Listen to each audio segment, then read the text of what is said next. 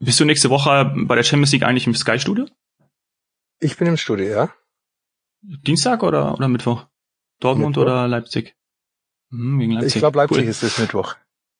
Ja, ja. Dann können wir mal überlegen, ob wir nächste Woche am Donnerstagmorgen aufnehmen. Dann haben wir das Spiel mit dabei, wenn es für dich passt. Ja, das habe ich dir vorgeschlagen. Ja. Dass wir uns machen dann wir so. im, im, Hotel treffen oder was, oder? Ja, genau. So machen wir es. Cool. Starten wir los.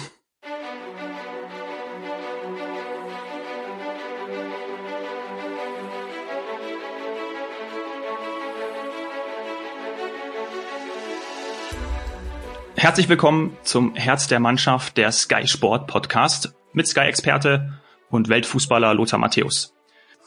Was hast du als erstes gedacht, als du vom Klinsmann-Rücktritt erfahren hast? Ja, ich war sehr überrascht. Also ich habe es eigentlich nicht erwartet, weil äh, Jürgen äh, ist eigentlich einer, der es durchzieht, aber jetzt hat er es in eine andere Richtung durchgezogen und ich glaube, es kam nicht nur für mich überraschend, sondern auch äh, für die Verantwortlichen in Berlin, für die Spieler, für die Fans, für ganz Fußball Deutschland. Und ich finde es eigentlich sehr schade, dass er diese Entscheidung getroffen hat, weil er hat Berlin gut getan, er hat der Bundesliga gut getan, er hat eine große Strahlkraft, auch über die Grenzen hinaus. Und er war eine Bereicherung für die Bundesliga. Aber was die Beweggründe bei Jürgen oder was ihn dazu entschlossen hat, äh, diese Entscheidung zu treffen, ja, da wird viel diskutiert. Und ich glaube, das weiß er nur selbst. Mhm. Spekulieren wollen wir auch gar nicht.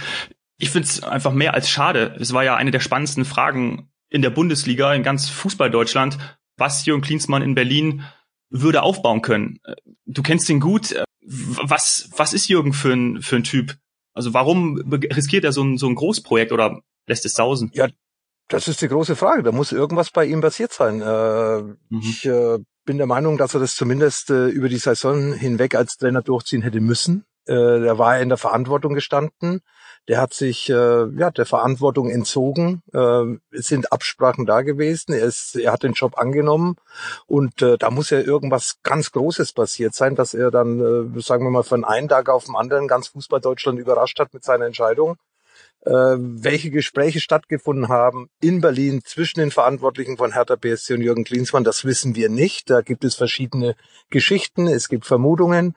Äh, aber trotz alledem ähm, Jürgen wusste, auf was er sich einlässt, wenn er in Berlin äh, diesen Job antritt und äh, er wollte was Großes aufbauen und ich bin der Meinung, das ist wie bei einem Hürdenlauf. Er hat eigentlich nach der zweiten Hürde hat er aufgehört äh, zu laufen und äh, er ist nicht ins Ziel gegangen und äh, deswegen, wie gesagt, schon verwunderlich. Und ähm, ja, vielleicht äh, war irgendwas, was ihm nicht gepasst hat und äh, dann hat er eben seinen Schlussstrich gezogen. Mhm. Zu den Zuhörerfragen kommen wir später ausführlicher. Viele haben natürlich jetzt gestern und heute nach deiner Meinung zum Cleansea-Rücktritt gefragt. David zum Beispiel fragt, findest du Cleansea geldgierig? Ja, Jürgen hat immer aufs Geld geschaut. Er hat immer das Beste für sich herausgeholt. Auch damals schon bei den Verträgen, wo er in Genua gespielt hat, in Tottenham, äh, bei Bayern München, Stuttgart und sonst noch, äh, wo in der Mailand natürlich unter anderem auch. Und äh, natürlich äh, schauen wir alle aufs Geld. Also da würde ich jetzt nicht sagen, dass er geldgieriger ist äh, wie die anderen, aber bei ihm muss halt alles äh, nach äh, alles alles ihn folgen. Also auch bei Bayern München hat äh, seine seine seinen Einfluss äh, bei all den Vereinen gehabt und wenn ihm irgendwas nicht gepasst hat, dann ist er eben auch, äh, auch gegangen. Und ähnlich war es jetzt in Berlin. Also ich würde sagen, Jürgen ist nicht der perfekte Teamplayer. Er hat eine Richtung, die auch im Endeffekt von seiner Seite aus die richtige ist. Aber ob er für, ob diese Richtung für alle die richtige ist, das ist eben häufig die Frage. Und äh, Jürgen, wie gesagt, hat sich der Verantwortung gestellt, hat sich der Verantwortung dann entzogen kurzfristig und hat ein Projekt, wo ja auch sehr viel Geld in der Winterpause in neue Spieler investiert worden ist. Und diese Spieler kamen ja nicht, weil, äh, weil, äh, weil sie der Fan wollte, sondern Jürgen Klinsmann wollte diese Spieler verpflichten. Das Geld steht zur Verfügung und jetzt sind 60, 70 Millionen ähm, für Transfers ausgegeben worden, wo der nächste Trainer damit arbeiten muss. Und natürlich keine glückliche Situation äh, für Hertha BSC Berlin. Mhm. Die Frage von Philipp fand ich auch noch echt, richtig spannend. Und zwar ähm, schreibt er, hinter den Kulissen scheinen ja enorme Machtkämpfe getobt zu haben. Zu hören ist, dass Klinsmann ja seine Befugnisse erweitern wollte und ganz nach dem Vorbild der Rolle des Managers in, in England agieren wollte oder, oder möchte. Würdest du es begrüßen, wenn Bundesliga-Trainer mehr Macht erhalten und zum Beispiel bei Transfers oder dann auch bei dem Hinzuziehen von Beratern deutlich mehr zu sagen haben? Wäre das ein Modell für dich? Man kann über alle Modelle diskutieren, aber Jürgen weiß, dass das Modell in Deutschland nicht so funktioniert wie in England. Das wusste er auch, bevor er diesen Job angenommen hat. Und deswegen, und Jürgen ist ja nicht jemand, der nur auf morgen schaut, sondern auch auf übermorgen langfristig. Und jetzt hat er diese Verantwortung, diesen verantwortungsvollen Job in, äh, in Berlin übernommen, nämlich äh, als Trainer, als Trainer in der Bundesliga. Und dann äh, sollte man eigentlich äh, diese Geschichte erstmal für diese Zeit, wo es abgesprochen war, bis Ende dieser Saison zu Ende führen. Und danach hätte man ja trotzdem andere Gespräche führen können, in welcher Form Jürgen auch weiterhin für Hertha BSC tätig ist. Er hat aber jetzt im Endeffekt äh, viel äh, Porzellan zerschlagen. Nicht nur, dass er nicht mehr Trainer ist, sondern auch das Vertrauensverhältnis zwischen Jürgen Klinsmann und den Verantwortlichen in Berlin das äh, ja auch mit den Investor zusammenhängt, wo Jürgen ja involviert ist, wo er ja im, im, im Aufsichtsrat dabei ist. Mhm. Wie soll das in Zukunft funktionieren? Also eigentlich nicht nur die Gegenwart, sondern auch, wie soll es weitergehen in der Zukunft? Äh, mit Jürgen Klinsmann im Aufsichtsrat, mit den Leuten, denen er jetzt nicht vertraut, wo es jetzt diese Probleme gegeben hat. Das ist eine spannende Frage, die im Endeffekt dann doch diese Verantwortlichen äh, von Hertha BSC und Jürgen Klinsmann beantworten müssen. Ich glaube, dieser, dieser Riss ist nicht zu kitten, weil es ist, äh, es ist, es ist was passiert, wo man eben ganz klar von Vertrauen spricht und das Vertrauen ist nicht mehr da und deswegen glaube ich auch, dass in Zukunft es schwierig wird, da eine ideale Lösung zu finden für Hertha BSC Berlin mit Jürgen Klinsmann, egal in welcher Position. Äh, es gab vielleicht Machtkämpfe in, in geschlossenen Räumen bei Berlin, aber trotz alledem ähm, wird es äh, auch in Zukunft äh, meiner Meinung nach sehr schwierig sein, diese Leute an einen Tisch zu bringen. Ja, schwer vorstellbar. Und in der Realität spielt Hertha am Samstag in Paderborn, also Abstiegskampf pur. Und das ist nun mal das, was ähm, ja was was die Realität ist und was als nächstes ansteht.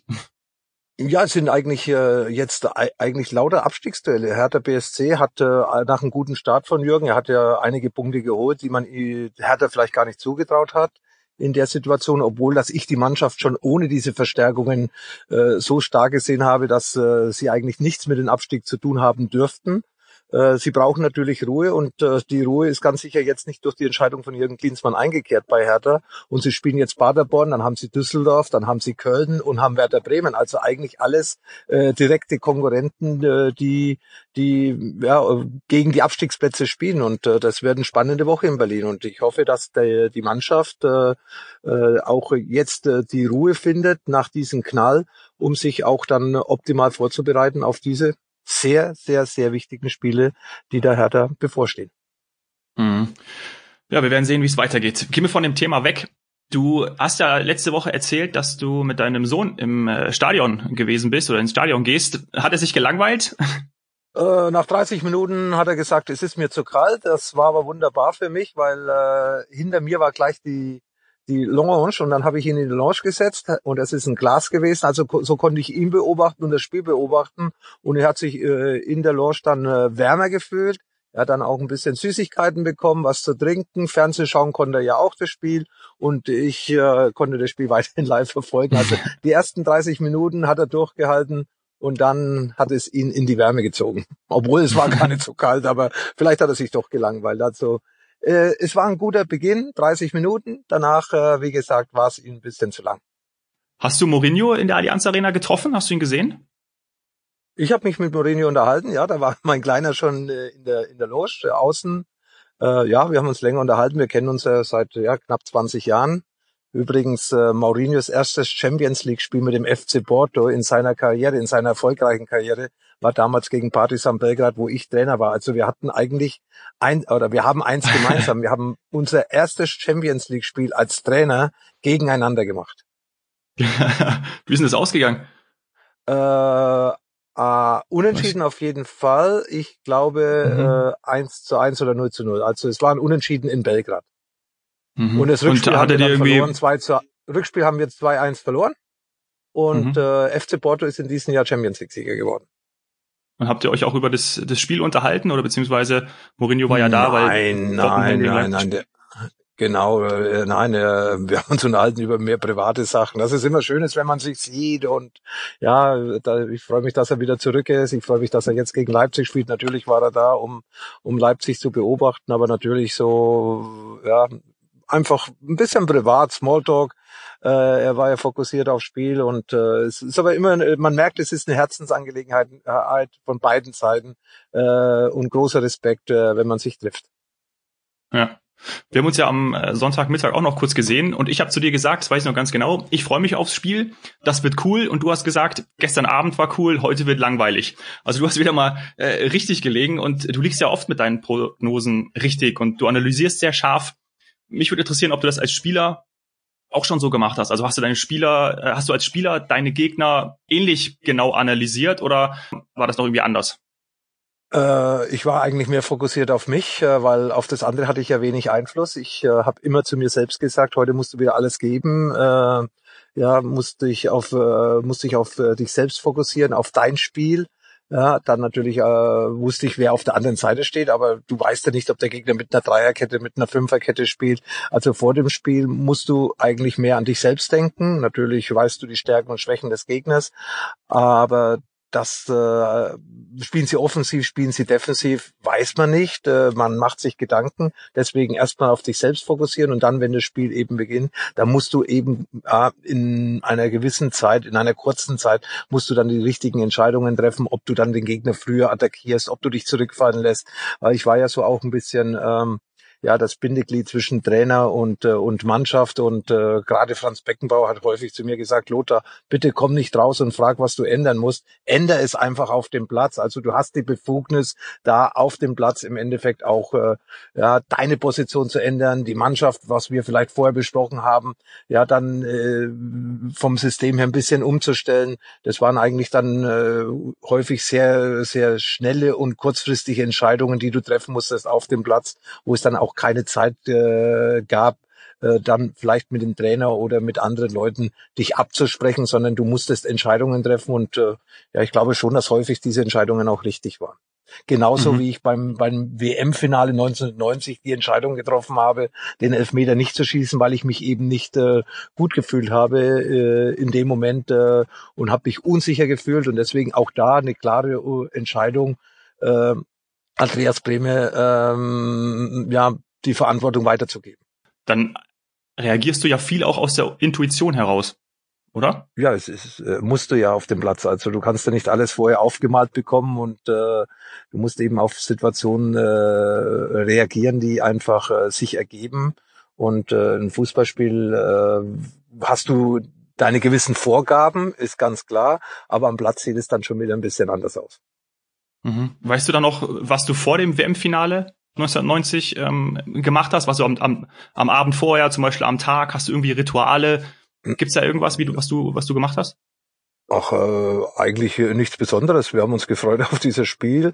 Ja, versucht ein bisschen auch abzuschalten. Nicht, dass du äh, dann, sagen wir mal, überdrehst, dass du dich äh, unter Druck setzt. Ja, da, die Leichtigkeit muss bleiben. Und ich glaube, das hat man äh, generell immer gesehen, dass, äh, dass ich versucht habe, äh, mich nicht zu. Es gibt Spieler, die setzen sich zu stark unter Druck und dann äh, spielen sie gehemmt, dann machen sie Fehler.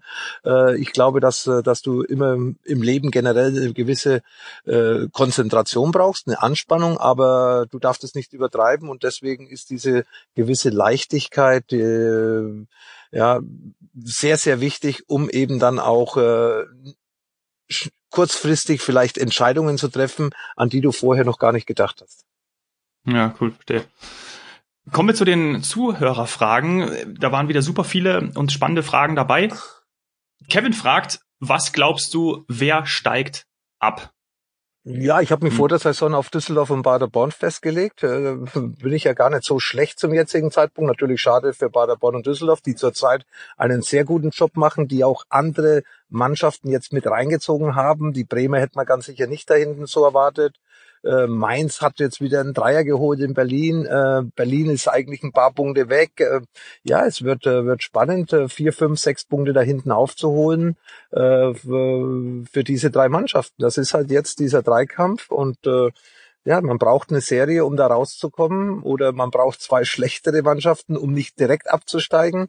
Äh, von dieser Seite gehe ich schon davon aus, dass diese drei Mannschaften, die jetzt hinten stehen, Bremen, Düsseldorf und Paderborn, auch äh, die zwei Absteiger unter sich ausmachen, wobei Bremen vielleicht vom Kader oder vom Namen her ähm, die stärkste Mannschaft hat, aber sie stehen auch am meisten unter Druck, weil bei den anderen ja kann man mit umgehen und sagen, ja, wir sind in die Saison gestartet und äh, wussten von Anfang an, dass es schwer wird. Aber Bremen hat ja ganz andere Ziele gehabt in dieser Saison.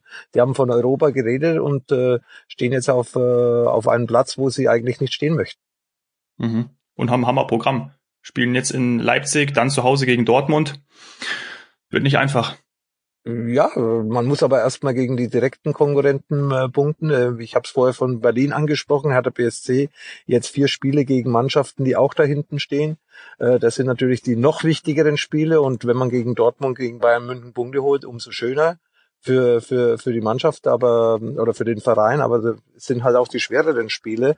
Ja, aber Werder Bremen, wie gesagt, das ist eine Mannschaft, die da hinten im Endeffekt äh, nie rein wollte. Da will keiner rein, aber bei denen hat man es auch nicht gedacht. Eben auch, auch aufgrund der Ansp äh, Ansprüche, die sie haben in der Bundesliga, aufgrund dessen, was sie sich vorgenommen haben und äh, dann mit der neuen Situation umzugehen, äh, ist schwierig. Der einzige Vorteil ist in Bremen, dass sie auch von den Medien verschont bleiben, weil die Medienwelt in Bremen ist nicht so wie in Köln, in Frankfurt, in Hamburg oder in München.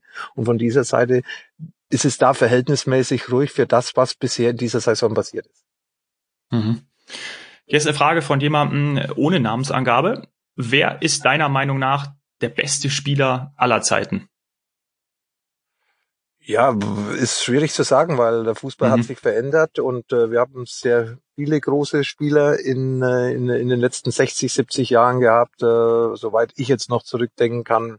Ja, äh, 54, 58 bis äh, Ende 70 habe ich eigentlich alles mehr äh, im Nachhinein gelesen. Dann ab 1970 habe ich die Weltmeisterschaften dann schon ein bisschen am, am Fernseh verfolgen können, aber ja, wenn man äh, nach den Erfolgen äh, geht, dann wird es wahrscheinlich Pele sein. Er ist dreimal Weltmeister geworden, ja, viele, viele Tore geschossen. Äh, ja, würde ich sagen, wenn man dreimal Weltmeister wird.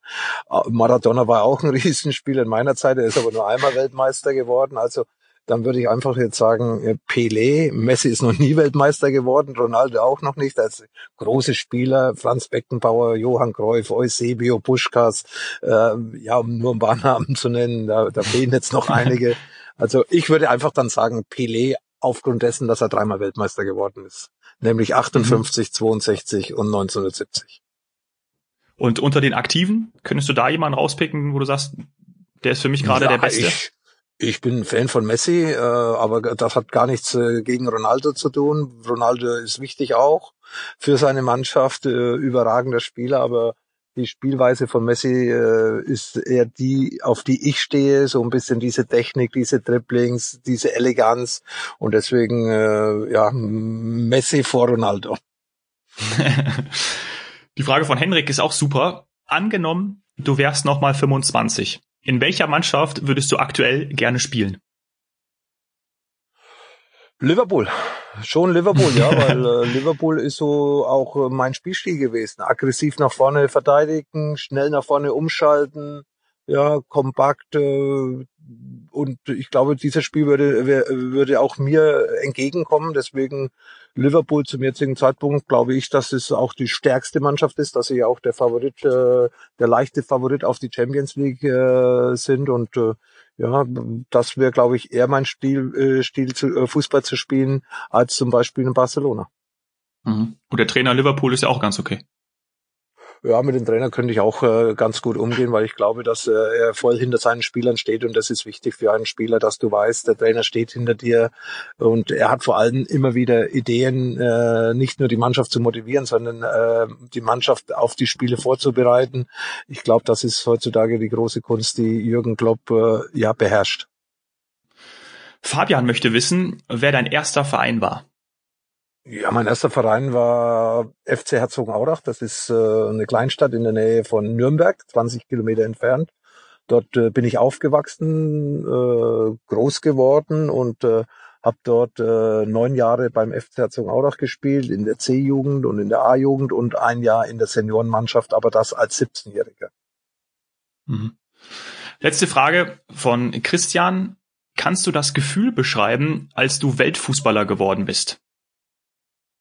Ja, ich kann eigentlich immer gern Gefühle beschreiben, die, die, die mit Erfolg zusammenhängen. Und äh, egal, ob man deutscher Meister wird, Pokalsieger, UEFA-Cup-Sieger, Weltmeister oder sonst irgendetwas, äh, das ist dann eigentlich auch eine Ehrung, die der Mannschaft gehört, in der du gespielt hast. Weil ohne eine erfolgreiche Mannschaft würdest du nie so einen Einzeltitel gewinnen. Und deswegen Messi und Ronaldo haben ja auch mit ihren Mannschaften in den letzten zehn, zwölf Jahren Titel gewonnen. Modric, äh, äh der mal dazwischen war, ist äh, mit Kroatien äh, 2000 2018 ins WM-Endspiel gekommen und äh, mit Real Madrid Champions League-Sieger.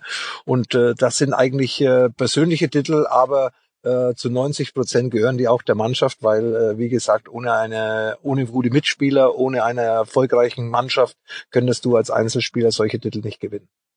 Hast du als Weltfußballer dann wirklich erst auch bei der ähm, Zeremonie erfahren oder gab es vorher schon Hinweise, dass du 1990 Weltfußballer bist?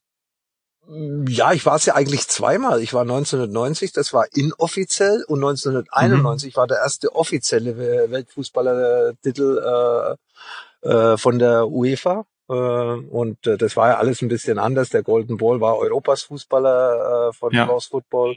Und die UEFA hat äh, die erste offizielle ähm, Entscheidung getroffen 1991. Und äh, das äh, steht ja bis heute, aber ein Jahr vorher haben die Journalisten den Weltfußballer gewählt. Es war so eine inoffizielle Wahl. Da habe ich auch schon gewonnen, eben durch die Weltmeisterschaft. Und natürlich weiß man schon, dass man ganz oben ist. Sicher ist man sich nicht. Und äh, natürlich äh, ist man dann eingeladen worden äh, zu der Zeremonie. Und äh, da waren dann alle drei dort und äh, dann natürlich äh, wusstest du, was du geleistet hast, wer war die Konkurrenz, was haben die erreicht und dann äh, hat man schon irgendwo so ein bisschen das Gefühl dafür gehabt, Mensch, es äh, könnte heute ein ganz großer Tag sein und wenn natürlich dann die Bestätigung kommt, umso schöner, äh, dass man da nicht falsch gelegen ist. ja, danke für eure ganzen Fragen, für eure vielen Nachrichten. Folgt Herz der Mannschaft gerne auf Instagram. Nächste Woche machen wir dann weiter mit euren Fragen. Topspiel. Düsseldorf gegen Gladbach. Du bist vor Ort. Nach Spielabsage äh, am Sonntag darf die Borussia wieder ran. Ist die Spiellust dann nochmal höher, wenn man länger Pause gehabt hat?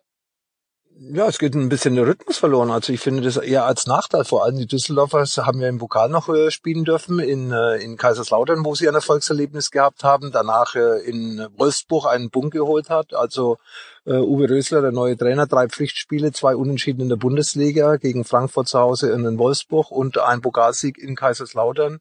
Äh, das ist schon mal ganz gut für Selbstvertrauen. Man hat aber jetzt auch diese fünf, sechs Tage Zeit äh, gehabt, nach dem Bundesligaspiel in Wolfsburg sich auf Mönchengladbach vorzubereiten. Also ich glaube, von dieser Seite her ist Düsseldorf im Vorteil, speziell weil sie unter dem neuen Trainer auch mit einem neuen System diese kleine Erfolgsserie für Fortuna Düsseldorf drei Spiele ohne Niederlage geholt haben.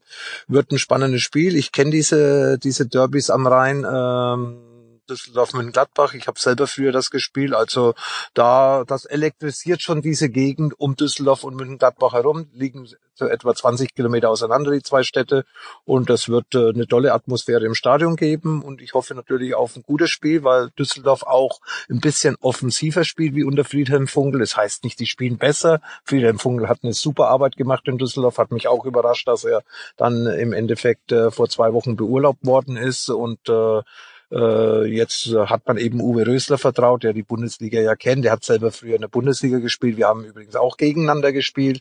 Danach international äh, seine Erfahrungen gesammelt, auch als Trainer. Und äh, der gibt der Mannschaft neue Impulse. Und deswegen äh, freue ich mich auf dieses Spiel. Gladbach sowieso offensiv. Äh, ich erinnere mich an das, äh, an das Spiel in Leipzig, wo sie äh, überragend gespielt haben mindestens die erste Halbzeit und äh, sehr frühes Pressing, hohes Pressing, äh, Geschwindigkeit nach vorne, Umschaltspiel sehr gut. Also es könnte ein sehr gutes Topspiel werden, vor allem wenn Düsseldorf mitspielt, weil ich glaube, dass dann beide Mannschaften in der Offensive ihr Glück versuchen und das kann nur gut für den Fußball sein. Und vor allen Dingen, wenn Gladbach gewinnt und dann noch das Nachspiel haben gegen Köln, dann ja, sind sie oben wieder mit dabei oder sie sind oben mit dabei. Das ist ja auch nochmal eine besondere sie, sie, Motivation. Sie, sie, sind dabei. Die, die, der letzte Bundesligaspieltag war eigentlich äh, für Gladbach äh, äh, für Gladbach ideal. Sie haben nicht gespielt, okay, sie müssen das Spiel gegen Köln noch nachholen, aber alle Mannschaften haben oben Punkte liegen lassen, die Dortmunder drei in Leverkusen und äh, Bayern und Leipzig, wie vorher schon gesagt, haben sich gegenseitig die Punkte genommen. Ja, Gladbach das Nachholspiel gewinnen. Sie können sich auf die Bundesliga konzentrieren, keine Champions League, keine Europa League, kein DFB-Pokal mehr. Und äh, wenn sie das geschickt machen unter Marco Rose, äh, muss natürlich auch dann das Händchen haben, großen Kader, jeder will spielen, weniger Spiele, also könnte auch der eine oder andere unzufrieden sein. Aber wenn jetzt dann alle an einen Strang ziehen, dann könnte München-Gladbach wirklich auch aufgrund der gezeigten Leistung in Leipzig, wenn sie da weiterhin arbeiten und wenn sie sich da noch verbessern, dann ist Gladbach ganz sicher da auch äh, ein Kandidat auf den Titel. Mhm. Am Freitag spielt Dortmund zu Hause gegen Eintracht Frankfurt. Frankfurt konnte ja schon gut mit Leipzig umgehen. Ähm, ist jetzt der BVB dran? Ja, Dortmund ist zu Hause eine Macht. Das muss man ganz klar sagen. Äh, zu Hause kein Spiel verloren. Die acht Niederlagen in dieser Saison haben sie auf alle Wettbewerbe bezogen, haben sie alle äh, auswärts bekommen. Und ähm, egal ob es in Dortmund dann irgendwo mal wieder Schlagzeilen gibt um den Trainer, um das System, um die Aggressivität äh, zu Hause mit den Fans in Rücken, äh, glaube ich, trotz einer starken Frankfurter Mannschaft, dass die Dortmunder diese drei Punkte behalten werden. Mhm. Wie ist die Aussage von Favre nach dem letzten Topspiel bei dir angekommen? Er habe noch nie so eine Mannschaft trainiert, die solche Schwierigkeiten hat. Und das ist Schon eigentlich hart. dem Trainer seine, Au das ist, nein, es ist ja, eigentlich greift er sich ja selber hat. Wenn eine Mannschaft Schwierigkeiten hat, dann, äh, hat, dann bin ich als Trainer ja dafür verantwortlich, diese Probleme abzustellen. Und anscheinend gelingt das Favre nicht. Also er, er, für mich hat er sich eigentlich selbst damit attackiert, äh, dass er irgendwo äh, in seiner Aufgabe die Dinge nicht so hinbekommt, so regeln kann, wie er sich das vorstellt.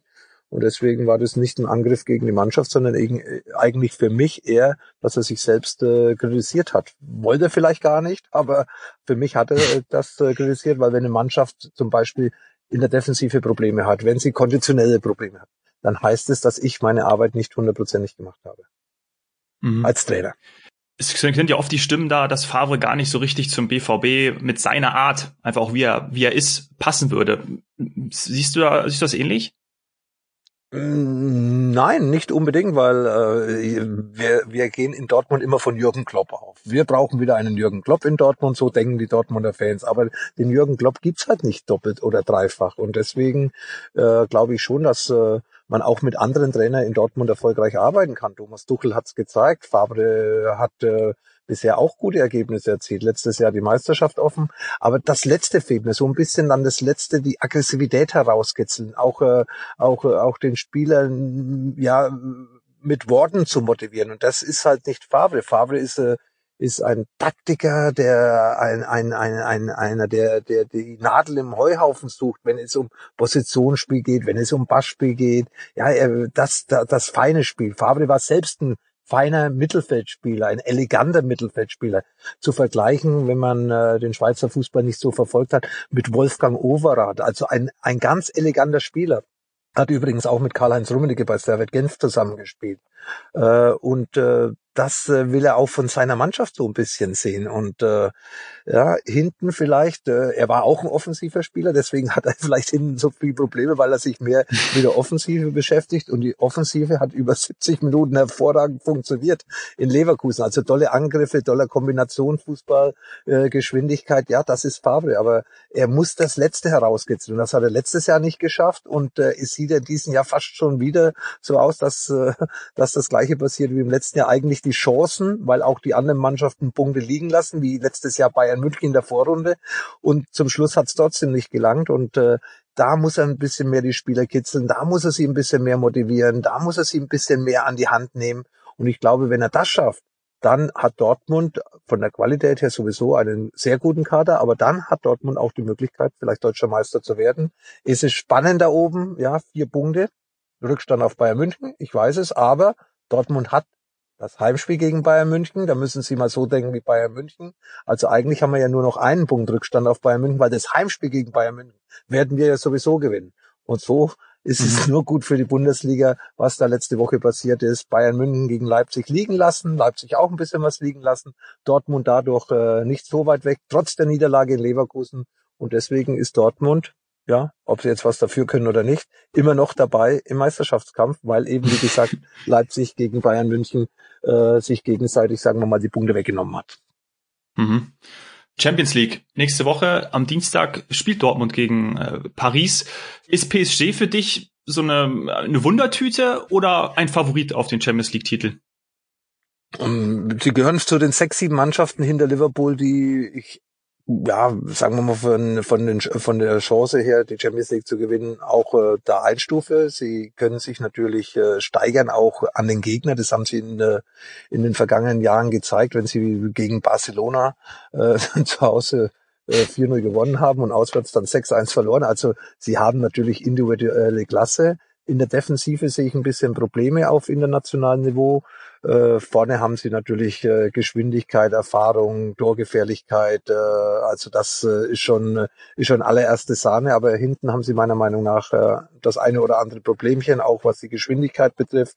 Deswegen nicht unbedingt jetzt der Favorit, aber sie haben eine Mannschaft, wo es Dortmund nicht einfach einfach haben wird, die nächste Runde zu erreichen. Also Paris geht für mich als leichter Favorit ins Spiel. Aber wenn Dortmund die Probleme abstellt, die sie haben, können sie auch gegen Paris gewinnen. Mhm. Also beide Mannschaften. Und, weiter, und, wei und weiterkommen. Und weiterkommen. Ja, ja, ja. Also beide Mannschaften vorne extrem stark und vor allem sehr hohe Geschwindigkeit, aber in der Defensive leichte Probleme können ja viele Tore fallen. Äh, ja, schön. das wäre wär, wär, wär schön für uns Fußballfans, vor allem für uns Neutrale. Äh, aber natürlich drücken, drücken wir ja alle Dortmund die Daumen, deutsche Mannschaft in der Champions League. Und international haben wir ja ein bisschen was äh, nachzuholen, nicht nur mit der Nationalmannschaft, sondern eben auch mit unseren Clubs in der Bundesliga. Ja, letztes Jahr sind wir ja alle, oder sind alle sehr früh ausgeschieden und Jetzt sind wir noch mit, glaube ich, sechs Mannschaften insgesamt dabei im, im, im, im Europapokal, also im ja. internationalen Wettbewerb. Und es wäre halt schön, wenn wir so wieder ein, zwei Mannschaften im Halbfinale beziehungsweise im Finale äh, sehen würden. Wird schwierig, die Konkurrenz ist stark, das wissen wir, aber wir brauchen keine Angst davor haben und äh, die Mannschaften können selbstbewusst auftreten, sie haben hohe Qualität. Äh, der, ich glaube auch, dass der Respekt von den ausländischen Mannschaften, die gegen deutsche Mannschaften spielen, immer sehr groß ist, weil man hat schon nach wie vor so auch von der deutschen Einstellung, von der deutschen Mentalität, ich höre das ja immer wieder, äh, die Mannschaften spielen nicht gegen deutsche Mannschaften oder gegen die deutsche Nationalmannschaft.